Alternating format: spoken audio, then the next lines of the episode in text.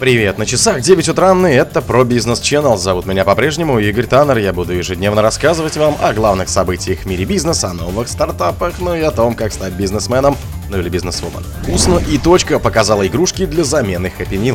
Курьеров Delivery переоденут на цвета Яндекса и избавят от зеленых сумок. Руководство российского полиметалл покинуло посты из-за санкций. Коммерсант узнал о поставках телевизоров LG в Россию из Польши. Спонсор подкаста Глаз Бога. Глаз Бога это самый подробный и удобный бот пробива людей, их соцсетей и автомобилей в Телеграме. Сеть ресторанов быстрого питания «Вкусная точка» разработала игрушки для детского набора Kids Combo аналога Happy Meal в Макдональдсе.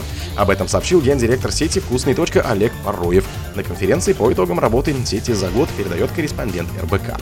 Сегодня мы будем рады представить нашу первую коллекцию игрушек в коллаборации с мультисериалом «Лео и Тик». В конце лета эти игрушки появятся во всех ресторанах сети, чтобы радовать посетителей, сказал Парай. Он также добавил, что остальные персонажи как российских, так и нероссийских франшиз пока в проработке на два года вперед. В том числе игрушки из вселенной мультфильмов «Маша и Медведь» и «Ну, погоди». Лео и Тик – российский мультисериал о приключениях Леопарда Лео и тигра по имени Тик, созданный студией «Паровоз». Сериал выходит с сентября 2016 года, с того момента были сняты три сезона. Порой ранее рассказывал РБК, что у компании возникли сложности с заключением договоров франшизы на использование игрушек с героями мультфильмов, которые производились в недружественных странах. В детские наборы «Вкусная и точка», которые появились в меню преемника Макдональдса в России в конце декабря 2022 года в качестве сюрприза, вкладывают книги издательства «Клевер» с головоломками и лабиринтами. Также в состав набора входят наггетсы, сырные снеки, классические бургеры, салат, морковные палки или яблочные дольки, а также напиток по выбору молочный коктейль, яблочный или апельсиновый сок или другой прохладительный напиток из основного меню. Курьеров Delivery переведут на цвета Яндекса и избавят от зеленых сумок. Delivery Club объявил о ребрендинге, теперь компания называется Market Delivery. Обновится также цветовая гамма спецодежды курьеров и оформление фирменного приложения, говорится в пресс-релизе Яндекса, поступившем в РБК. Delivery Club сменил название на Market Delivery, обновил приложение и добавил в него больше категорий товаров. С помощью сервиса теперь можно заказывать товары на все случаи жизни – электронику, косметику, бытовую химию и многое другое, сообщили в компании. В прошлом августе Яндекс и ВК объявили об обмене активами. ВК стала собственником сервиса Дзен и новости, а Яндексу достался сервис по доставке еды Delivery Club. Федеральная антимонопольная служба, она же ФАС, одобрила сделку, однако потребовала отсутствие преимуществ для ресторанов и доставщиков, использующих Яндекс Еду по отношению к другим агрегаторам заказов ради сохранения конкуренции. При этом смена экипировки у курьеров-партнеров будет происходить постепенно, других изменений у курьеров не произойдет, они, как и раньше, будут доставлять заказы из ресторанов, магазинов и аптек, заявили в сервисе. К Market Delivery уже подключились около 50 продавцов непродовольственных товаров. На концу месяца планируется, что их количество удвоится. Пользователи, как и раньше, смогут заказать в Market Delivery еду из ресторанов и товары из продуктовых магазинов и аптек. Доставка от 25 минут. Руководство российского Polymetal покинуло посты из-за санкций. Руководство крупнейшего производителя первичного серебра и второго по размеру производителя золота в России Polymetal International покидает посты в российском филиале Polymetal в связи с введенными против него санкциями. Главный исполнительный директор Виталий Несис и главный финансовый директор Максим Назимок подали в отставку со всех руководящих должностей в холдинговой компании активов группы Polymetal, расположенных на территории России и его дочерних компаниях, сохранив посты в Polymetal International. Исполнительный вице-президент по стратегическому развитию Павел Данилин ушел из Polymetal и всех ее подразделений.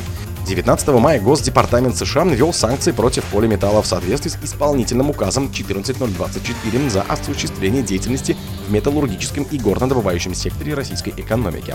Как говорится в сообщении компании, Nessis и Назимок сосредоточат усилия на операционной деятельности активов, в Казахстане, а также на редомиляции перерегистрации компании в международный финансовый сектор Астана МФЦА. По окончании процесса редомицеляции они продолжат работать на потенциальном разделенном активом группы по юрисдикциям, как только это станет практически возможным при полном соответствии всем применимым санкциям, отмечает пресс-служба.